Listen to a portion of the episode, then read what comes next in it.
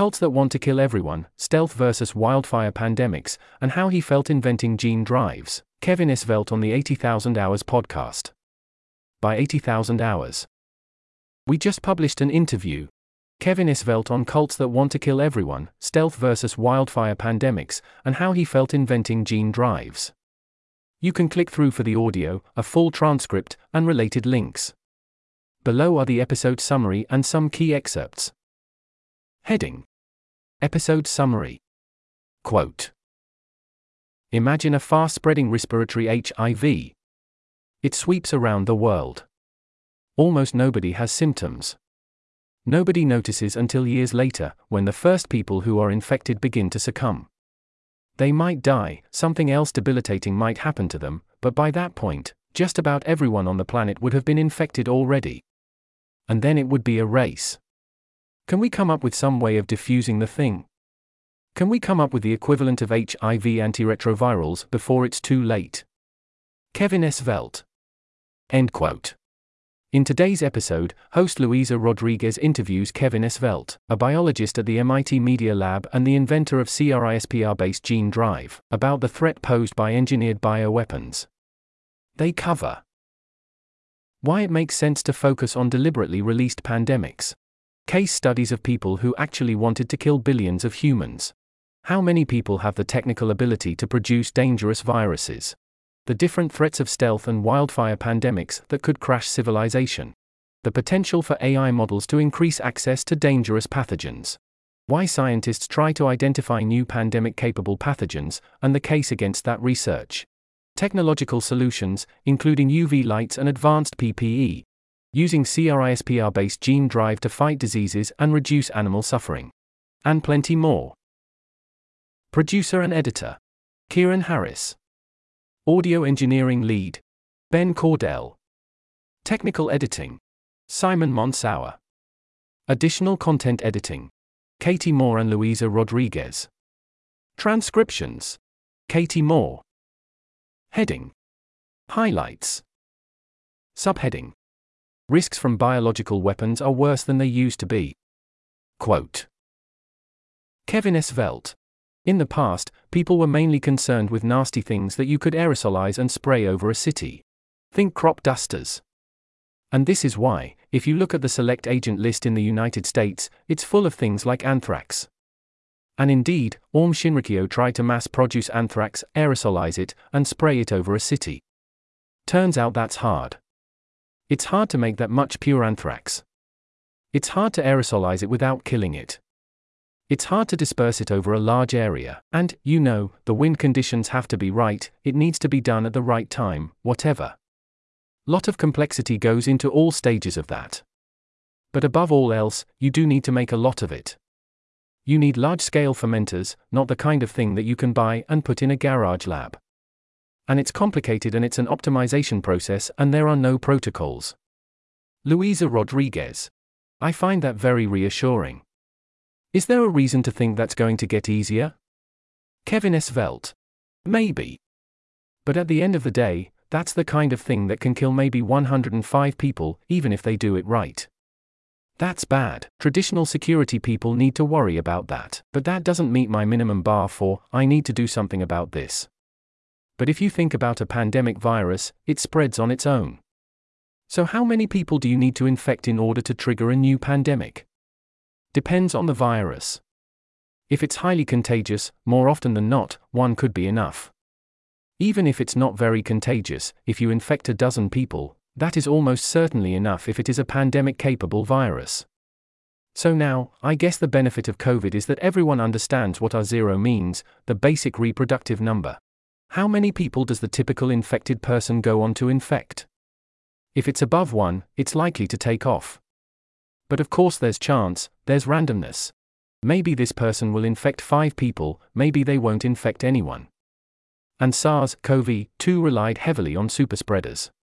So any one person is pretty unlikely to infect anyone, but you infect six or eight people and one of them is likely to be a superspreader, is going to infect a lot more than that. So it depends on how contagious the virus is and how much it relies on superspreading, with lower contagious and more superspreading meaning less likely to cause a pandemic per infected person. but note that now we're in a very different ballgame. How much purified virus do you need to infect? 4 people? 12 people at most? That's just not very much. And this is why the bottom line is I think the game is different now. Yeah, we still need to worry about aerosolized anthrax, because there's new technologies that could plausibly make that easier.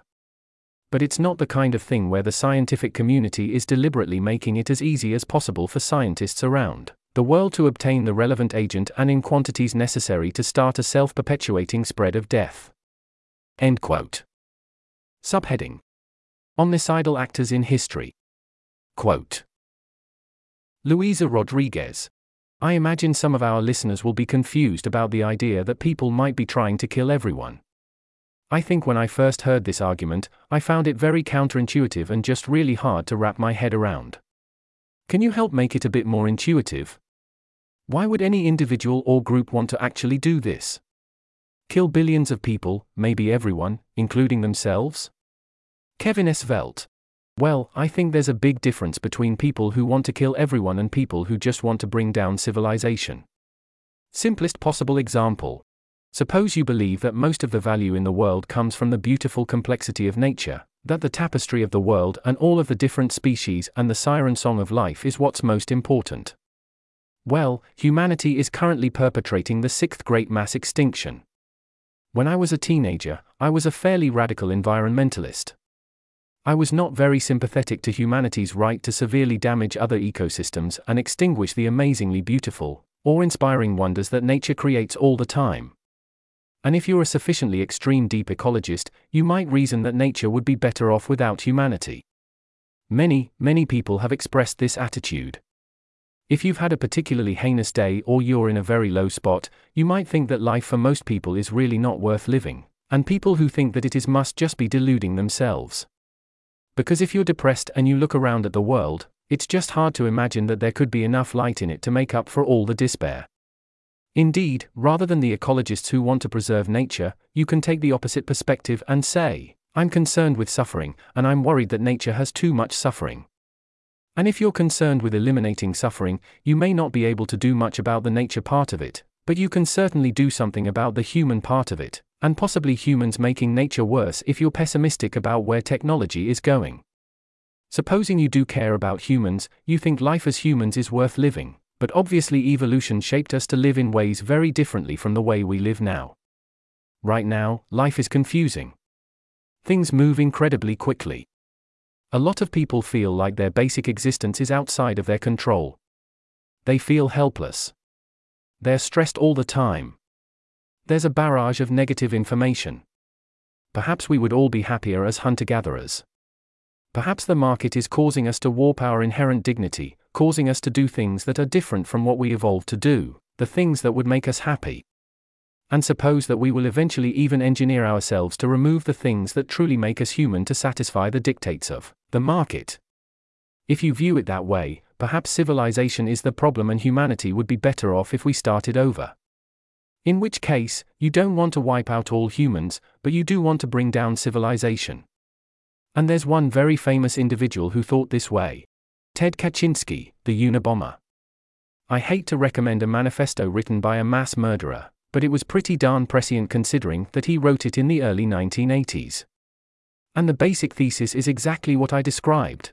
He viewed the market system and technology as creating socio-economic, socio-technical incentives that would eventually cause us to use what he called the immense power of biotechnology to change who we fundamentally are, to make ourselves less than human in order to compete more effectively in the marketplace, and that we would thereby make ourselves increasingly miserable and an increasing travesty relative to what humanity should have been. This is what got him against technology. And this is a man who went to Harvard, who became a mathematics professor at Berkeley, and then threw it all over to live in a cabin in the woods and develop his philosophy and try to thwart progress by murdering people with incredibly sophisticated mail bombs that completely threw off the FBI for over a decade. End quote. Subheading Why we might deliberately design new pathogen capable pathogens. Quote Kevin S. Velt. It is sexy to be able to say, this virus could cause the next pandemic. And I can point you to a cell paper published late last year that said, This primate arterovirus is primed to spill over and cause the next pandemic. Here's all of our molecular characterization that suggests that it could. And all that controversial research at the Wuhan Institute of Virology. What were they doing? They were taking natural viruses that they thought could cause the next pandemic, they were shuffling them and making chimeras of different components of them, and then they were testing their growth potential in the laboratory. And the controversial DARPA proposal that got turned down to insert a furin cleavage site into these coronaviruses. That was what they were hoping to do, and then they were going to measure transmission in mouse models expressing the human receptor. They wanted to know which viruses could cause pandemics, they wanted to know which ones could evade the existing immune system.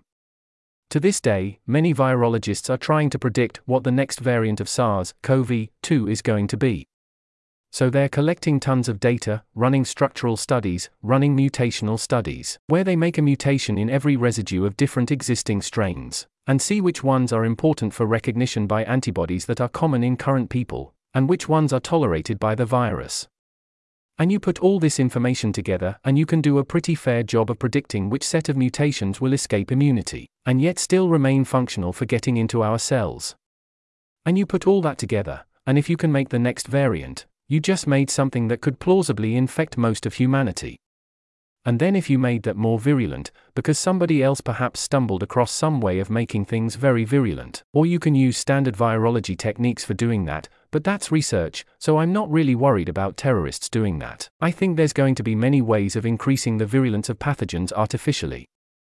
Some that nature does by co opting them, some using different ways that nature is not going to try, because, again, nature is not trying to kill us. But we will learn how to do that. We will publish that information, because we have a very strong prior that open data and open science are very important. And sooner or later, someone will put the pieces together. And naively, well meaning, they'll say, we should really be concerned about this. I think if you combine this, this, and this, it could cause a 90% lethality measles. And they will try to warn the world so that we do something about it, right? And then there will be controversy. Would it actually work? Well, controversy in science induces journals to sit up and take interest, because if it's a topic in the news and it's controversial, then that means that we want to resolve the controversy. We want experiments that will determine who is right.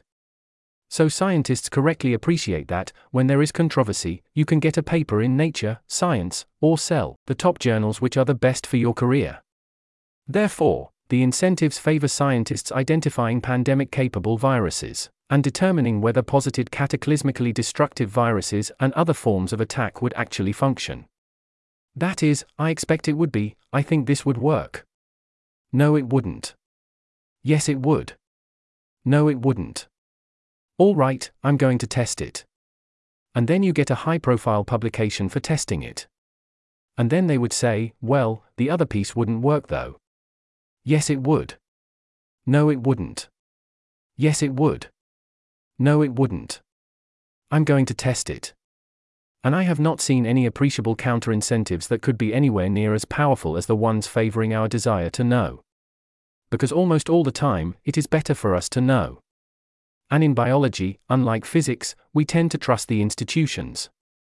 Because at the dawn of recombinant DNA, partly because many biologists at the time had been physicists, they called a moratorium on all recombinant DNA research and then all got together to hash it out.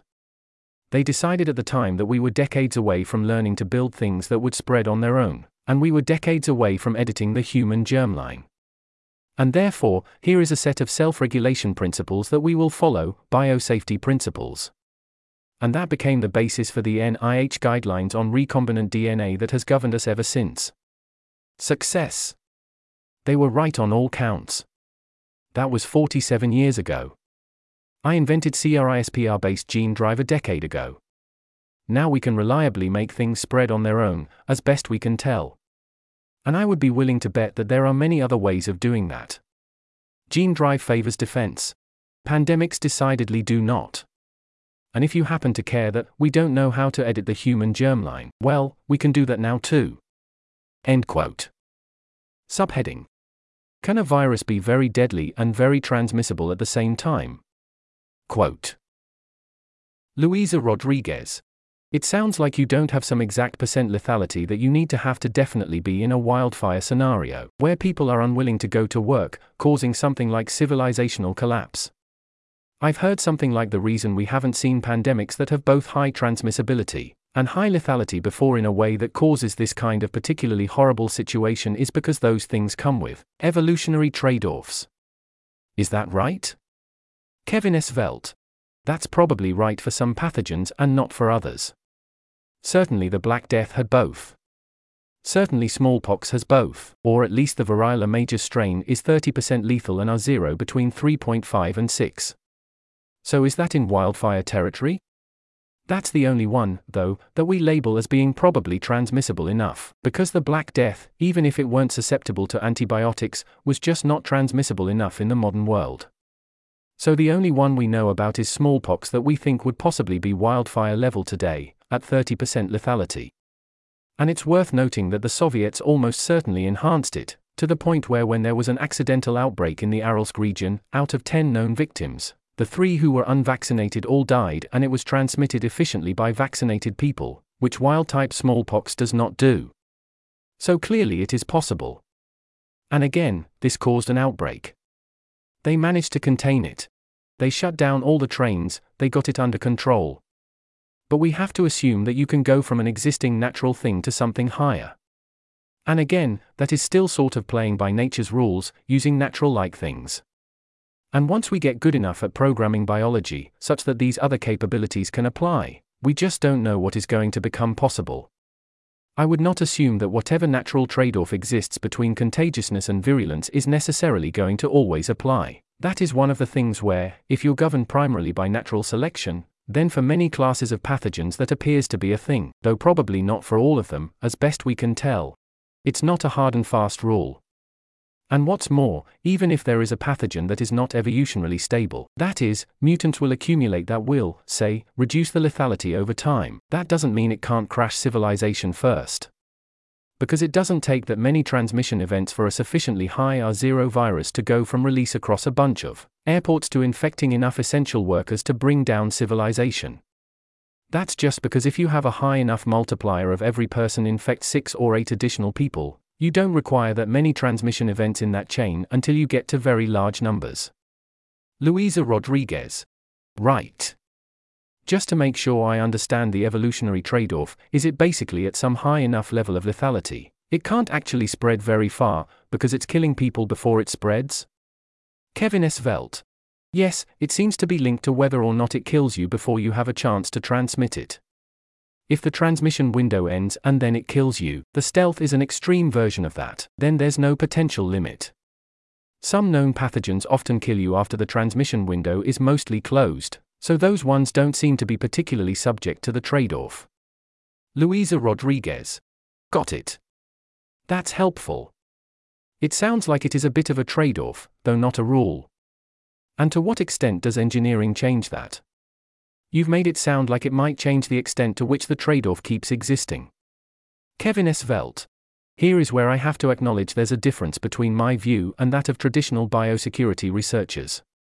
As an actual biotech practitioner, if nature usually does something and it doesn't always apply, then it definitely doesn't apply to engineering.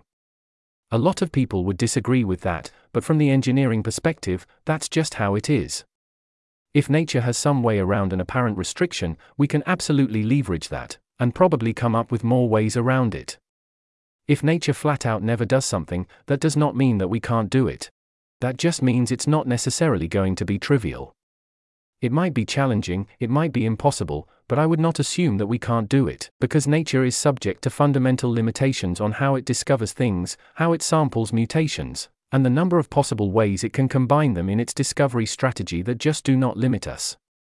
End quote. Subheading Using metagenomics to stop a stealth pandemic. Quote Kevin S. Velt. Imagine a fast spreading respiratory HIV. It sweeps around the world. Almost nobody has symptoms. Nobody notices until years later, when the first people who are infected begin to succumb. They might die, something else debilitating might happen to them, but by that point, just about everyone on the planet would have been infected already. And then it would be a race. Can we come up with some way of diffusing the thing? Can we come up with the equivalent of HIV antiretrovirals before it's too late? Luisa Rodriguez. Yeah, that's pretty horrific. In the case of HIV, while it's horrific, we've gotten very lucky in that it's not nearly as transmissible as respiratory illnesses. But it doesn't have to be that way. There could be something that was much more transmissible but had this long lag. But it sounds like you think there are ways of actually detecting these pathogens early, despite the fact that people aren't having any symptoms. Can you explain how we do that? Kevin S. Velt. The first way is we look for things that we think are suspicious, ways that we imagine such a thing might be created, what viruses or bacteria it might be based on, and we look for those together with signatures of engineering. So we figure this is probably not going to happen naturally, although we should be looking for it, right? the notion that NIH will fund tons and tons of research to cure or prevent HIV, and basically none on detecting the next one suggests that our society is a little bit overly obsessed with cures at the expense of prevention, which we all know is better. But we can look for suspected signatures. The problem is that that's not reliable, because if an adversary knows what we're looking for, they can engineer something that we won't detect. You can do, look for these in, one of two ways. You can take clinical samples, imagine SARS CoV 2 class nasal swabs, and then just do metagenomic sequencing of everything that's in there. The problem is you'll always get some of their DNA then, and therefore you'll get some of their genome, and there's privacy concerns because they're individual people. The other way to do it is to sequence wastewater. You can imagine just municipal wastewater plants, but the one we're probably more excited about is sequencing aeroplane lavatory wastewater because we know that all human pathogens spread through the air traffic network. So you can get a leg up on them if you specifically look for them in aeroplane laboratory wastewater. Luisa Rodriguez. Genius. And then is that reliable? Do you have to know what you're looking for in order to pick up on it? Or are you just like, this is kind of a weird, unexpected thing, and then you happen to notice it looks engineered? Kevin S. Velt. You can look for specific signatures of particular sequences that you think will be present if you have some idea of how to build one, but that's still not reliable, because the adversary can engineer around that sort of thing. If they know what genetic engineering detection algorithm you're using, then obviously they can check the thing they're making to make sure that it doesn't trigger it. But what we're also looking into is the reliable way, because I always want to be cautious when it comes to the possible end of civilization, and my children dying, and me dying and all the hopes and dreams of everyone being shattered. Here's the genius thing. Whatever the threat is, if it's biological, it's made of nucleic acids in its genome, and it needs to spread rapidly. Which means it needs to become more common in our samples and across the world in a pattern that should match that of novel variants of SARS CoV 2, or, on different timescales, other things. That is, we should see some pattern of exponential like growth. And if you build a system and look for those signatures, you should see every new variant of every existing human pathogen. For example, you'll also see some weird spikes when the airline changes its food sourcing, and you start seeing plant viruses from whatever lettuce they're serving now. So you'll see some weird spikes and there will be some background. It won't just be human. But the nice thing about the aeroplane lavatory is that it is almost all human samples, plus whatever the airline just fed people. And the point is, you should see everything spreading through humans. Every human pathogen, every new variant, every new mutation that they're accumulating that is starting to spread and eventually to everywhere in the world. We should see them all. And there's just not that many of them. There's only 200 something viruses that are known to infect humans, period. So once you're monitoring all of them, that's not so many that you can't have a human look at them. And so, even if it's designed to evade your engineering detection algorithms, you can still have an expert human look at anything that is new. Anything, anything, anything that is new, it is worth having an expert, who is paranoid and suspicious and very good at engineering biology. Look at it and say, Do I think there is anything at all concerning about this? Is it a baseline pathogen or even commensal mutualist that's spreading rapidly? What do we think the fitness advantage is here that's causing it to spread rapidly? Is it doing anything unusual? Is it expected to interact with any biological system? Are there any signs of genes that would not normally be there, based on all of our other samples of things like this? Maybe they look natural, but it's really statistically unusual to see a gene there for this viral family. End quote. Subheading using CRISPR to solve a range of world problems. Quote Kevin S. Velt. It might matter to some listeners, they might be concerned about the moral implications of actually driving a species to extinction. Which, of course, is also what we're proposing for the malaria parasite, but not the mosquitoes, and also for the schistosoma. But for something that is not a major human disease, that's not a microbe, here we'd be proposing eradicating the screwworm itself, the fly, the macroscopic thing from the ecosystem everywhere in the world. But it's worth noting that this is actually reversible, because screwworm is one of those comparatively few insects whereby you can freeze the larvae and unfreeze them decades later, and they're perfectly viable. So we don't have to drive them extinct, we just need to remove them from the wild and then we can keep them on ice. So if for some reason we decide we need them again later, we can reintroduce them. It's just we've got to ensure, if you want the animal welfare benefit. One of the things that really I find attractive is, when you think about how much suffering humans have inflicted on animals in the course of our species, it almost certainly does not outweigh 1015 mammals and birds devoured alive by flesh eating maggots. So, to the extent that we're now net negative on the scale, all we have to do is, before civilization collapses, or we disassemble the Earth or whatever futurists think we're going to be doing, or even if we lose, even if we fail and civilization collapses, or even we go extinct, as long as we remove the New World screwworm first, we will be in morally net positive territory when it comes to our impact on other species' well being. That's tremendously inspiring. Kevin S. Velt. But it's none of my business, because I don't live in South America. It's their environment. It's their call. And so I would urge folks, if you want to reach out and know who to support in South America to fund that project, I'd be happy to connect folks, but moralizing about how they have this moral duty to do this for the benefit of all humanity, probably not very helpful. If they decide to do it, it's going to be for their own reasons, and as hectoring them is not going to be useful to the cause if you care about seeing it happen. Luisa Rodriguez. Yeah, it sounds like in this case it's a win win. Doesn't sound like anyone in South America is enjoying their livestock being eaten alive by these worms. But yes, that sounds totally right. It does sound like we, on our podcast, should not spend too much time moralizing when it is their land. Kevin S. Velt. And in the long run, you can imagine using Gene Drive for a series of more elegant tweaks. So, got problems with pests eating your crops? Program them to not like the taste and otherwise go about their normal ecological business. Got a problem with predators devouring their prey in ways that cause suffering? Program them to secrete anesthetic from their fangs. End quote. This article was narrated by Type 3 Audio for the Effective Altruism Forum. It was first published on October 4, 2023. To report an issue or give feedback on this narration, go to t3a.is.